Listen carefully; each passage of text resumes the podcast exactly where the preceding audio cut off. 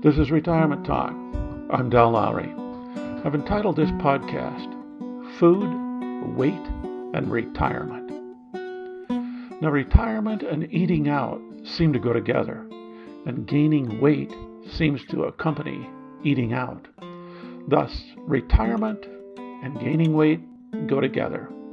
We could probably make some sort of syllogism out of that if we tried. At any rate, gaining weight seems to accompany eating out and retirement. That is a problem.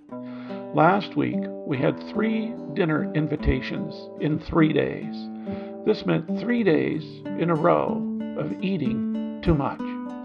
I have little to no resistance to consuming everything set on the dining table. My wife has learned to prepare only just enough. She knows that if she prepares more, I will eat more. We all know that pounds go on much easier than they come off.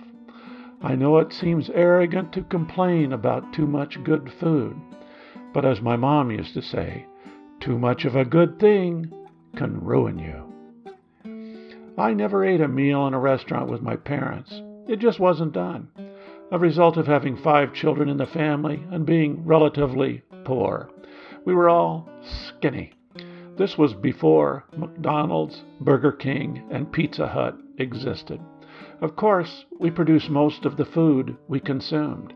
There was the large garden that provided vegetables that were either eaten fresh or canned for off season meals, the orchard that provided fruit and nuts. Then there was Granny the cow that supplied milk, the chickens that supplied eggs and meat, hogs that provided the pork. When I think about it today, I realize that it was an organic diet. At that time, we just called it growing our own food, not because it was healthy, but because it was inexpensive. I love eating good food. My wife is an excellent chef. She grew up on a farm in Iowa and learned to cook wholesome, homegrown food. She had four brothers and a farming father to help feed. She learned cooking hearty and healthy good food as a young girl. She got an undergraduate degree in home economics and went on to refine her cooking skills at La Varenne, a French cooking school in Paris. For over 40 years, our evening meal has always been carefully prepared and slowly consumed and enjoyed food has been important to us. Now that we are retired, our interest in food has continued.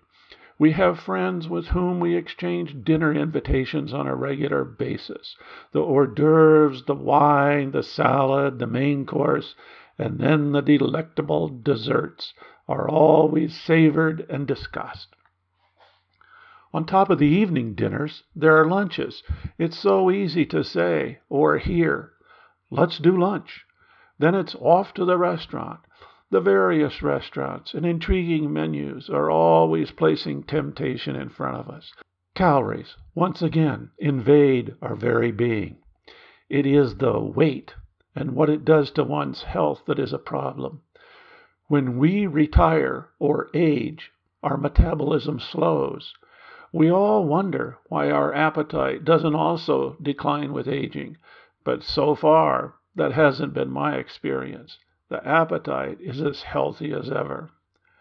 Traveling always presents a difficult time for eating and gaining weight. A person feels like you can splurge on specialties since you're on holiday. We order a pastry with our afternoon coffee stop each day. We never do this at our local coffee shop. We rationalize the being on vacation theme. A few years ago, we returned home close to 10 pounds heavier than when we started. My wife prepared a low to no carb dish for two weeks. Pounds started to fall.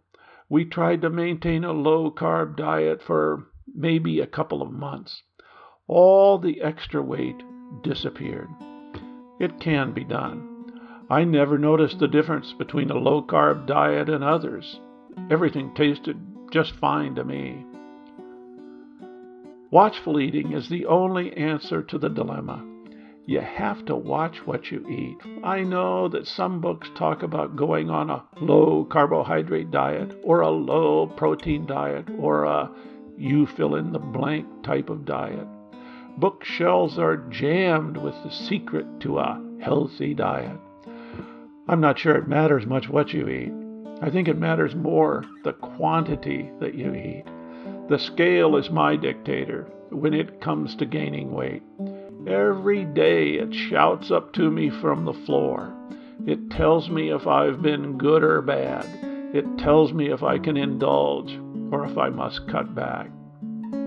I knew this one guy who made chocolates for a living. Fantastic chocolates. He's a chocolatier in the true sense of the word.